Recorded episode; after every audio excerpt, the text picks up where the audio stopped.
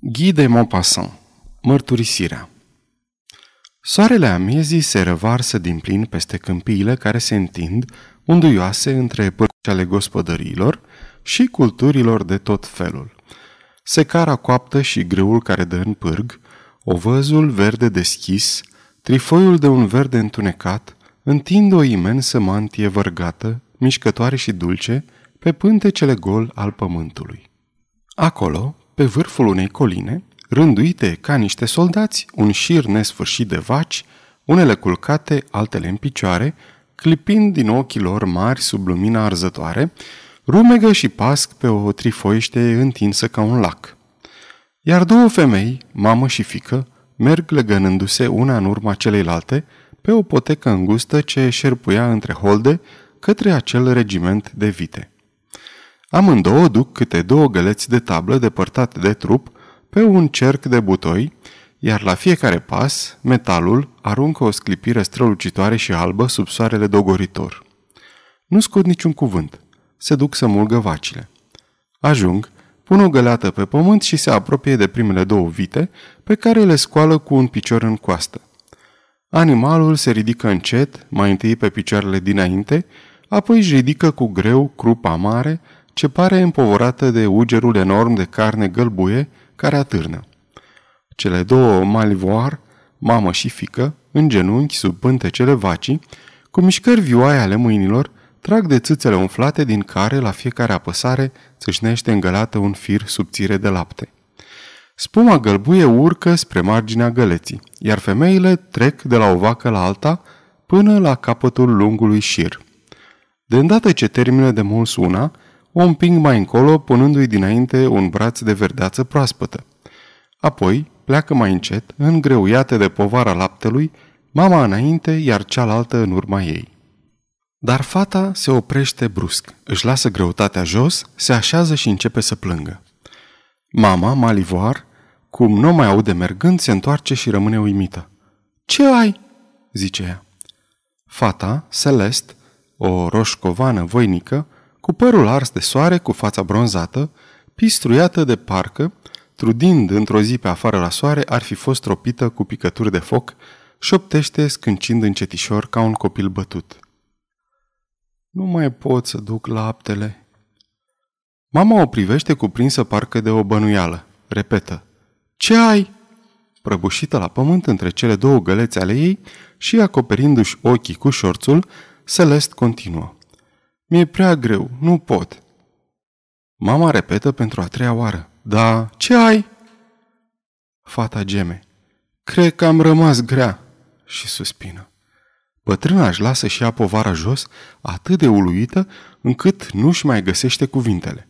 În sfârșit, în gaimă. E- ești grea, idiotă, se poate?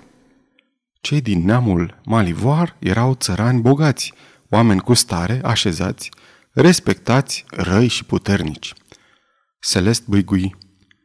Da, cred că da, sunt.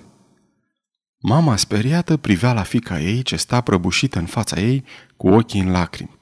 După câteva clipe strigă. Ești grea? Cum te-ai pricopsit cu asta curvă ce ești? Celest, zguduită de emoții, abia șoptește. Cred că în trăsura lui Polit. Aceasta este o înregistrare Cărțiaudio.eu. Pentru mai multe informații, vizitează www.cărțiaudio.eu.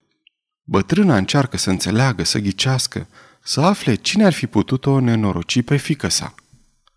Dacă era un băiat bogat și de familie bună, vor căuta să se înțeleagă.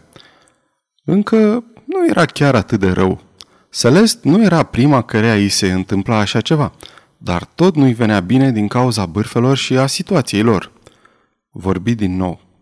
Și cine ți-a făcut asta târâtură? Iar Celest, hotărâtă să spună tot, băigui. Cred că Polit. Atunci mama malivoară, nebunită de furie, se repezi la fică sa și începu să o bată cu atâta sălbăticie încât îi căzu boneta de pe cap. Îi dădea cu pumnii în cap, în spinare, unde nimerea, iar Celest, prăbușită între cele două găleți, care o mai fereau puțin, își ascundea numai fața în palme. Toate vacile uimite se opriseră din păscut și întorcându-se priveau cu ochii mari. Ultima mugi cu botul întins către femei. După ce lovi până își pierdu suflarea, mama Malivoar se opri ostenită și venindu-și puțin în fire, vrut să știe cum stau lucrurile. Polit? Cum, Doamne, se poate una ca asta? Cum de-ai putut cu un vizitiu de diligență? Îți pierduse-și mințile? Numai că ți-a făcut farmece derbedeul ăla. Celest, în continuare lungită la pământ, șopti în țărână. Nu plăteam drumul. Și bătrâna normandă înțelese. În fiecare săptămână, miercurea și sâmbăta, Celest se ducea în târg cu produsele gospodăriei, cu păsări, smântână și ouă. Pleca pe la șapte cu cele două coșuri mari, în unul cu produsele lactate și cu pui, în celălalt, și aștepta la drumul mare poștalionul de la Iveto. Își punea marfa jos și se așeza în șanț, în vreme ce găinile cu ciocul scurt și ascuțit și rațele cu cioc mare și lat, scoțându-și capetele printre nuielile de răchită, se uitau cu ochii lor rotunzi, prostești și mirați. În curând, droaga, un fel de cufăr galben acoperit cu o tichie de piele neagră sosea, scuturându-și fundul în trapul sacadat al unei mărțoage albe. Iar Polit, vizitiul, un băiat voinic, vesel, pântecos, deși era tânăr, înnegrit de soare, ars de vânt, muiat de ploi și colorat de rachiu, încât fața și gâtul îi deveniseră cărămizii, striga de departe pognind din bici. Bună ziua, domnșoară Celest! Cum e cu sănătatea? Ea îi întindea pe rând coșurile pe care el le așeza pe imperială, apoi se urca și ea, ridicând piciorul să ajungă la treaptă, dezgolindu-și pulpele puternice în ciorapi albaștri. De fiecare dată Polit repeta aceeași glumă. Ei, drăcie, n-a slăbit deloc!" Iar ea râdea amuzată. Apoi el arunca un di boală, făcând mârțoaga să o pornească la drum. Atunci, Celest, scoțându-și portmoneul din fundul buzunarului, scotea încet 50 de centime, 30 pentru ea și 20 pentru coșuri și le întindea peste umăr lui Polit. El îi lua spunând, Nici azi nu ne distrăm, și râdea din toată inima întorcându-se spre ea ca să o privească în voie. Îi venea greu fetei să dea de fiecare dată o jumătate de franc pentru un drum de 3 kilometri, iar când nu avea mărunt, se necăjea și mai tare, neputându-se hotărâ să-i dea un ban de argint. Într-o zi, când se pregătea să plătească, îi spuse De la un bun mușteriu așa cum miseu ar trebui să iei numai 30 de centime. El început să râdă. 30 de centime frumoasă, dar faci mai mult decât atât, de sigur. Ea insistă. Păi, de pe urma mea ai măcar doi franci pe lună. El strigă lovind mărțoaga. Na, ca să vezi că zdarnic te iert de ei pentru o distracție. Ea întrebă cu o mutră neroadă. Ce vrei să zici? Polit se amuză grozav și început să tușească de atâta râs. O distracție e o distracție, firește, o distracție cu un băiat și o fată, amândoi, fără muzică. Ea pricepu, se înroși și spuse, Nu-s din alea, domnul Polit. Dar el nu se fâstăci și repeta într-una, amuzându-se din ce în ce mai mult. O să ajungi tu frumoasă și la distracția aia cu o fată și un băiat. Și de atunci, ori de câte ori îi plătea, își făcuse obiceiul să o întrebe. Nici azi nu ne distrăm? Acum glumea și ea pe tema asta și răspundea. Azi nu, domnul Polit, dar sâmbătă negreșit. El striga râzând într-una. Atunci pe sâmbătă, frumoasă!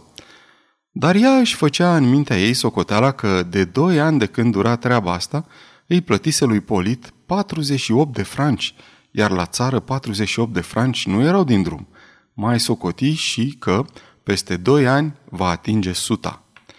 Așa că, într-o zi de primăvară, cum erau singuri, când el o întrebă ca de obicei, nici azi nu ne distrăm, ea răspunse, Cum vrei dumneata, domnul Polit?" El nu se miră cât uși de puțin și sări peste bancheta din spate, murmurând cu un aer mulțumit. Păi să-i dăm drumul, știam eu că o să ajungem la asta. Bătrânul cal alb porni într-un trap atât de lin încât părea că joacă pe loc, surd la glasul care striga din când în când din fundul trăsurii. Di, boală! Trei luni mai târziu, Celest își dădu seama că era însărcinată. Toate astea îi le povesti mai căsi cu lacrimi în ochi. Bătrâna palidă de furie întrebă, Și cât a costat toată trebușoara asta? Celest răspunse. Păi patru luni asta înseamnă cam opt franci. Atunci furia țărâncii se dezlănțui nebunește și se nepusti iarăși asupra ficăsii, bătând-o din nou până își pierdu suflarea. Apoi ridicându-se zise. I-ai zis că ai rămas grea? A, nu, sigur că nu. Și de ce nu i-ai zis? Fiindcă poate m-ar fi pus iar să plătesc de aia. Bătrâna se gândi, apoi își luă gălețile. Hai, scoalte și iau din loc. Iar după o pauză continuă. Și nu-i zi nimic până nu o vedea și singur. Să câștigăm barem șase-opt luni. Și Celest, ridicându-se și plângând într-una, ciufulită și umflată, o porni la drum cu pas greoi, murmurând. Păi sigur că nu o să-i zic. Sfârșit.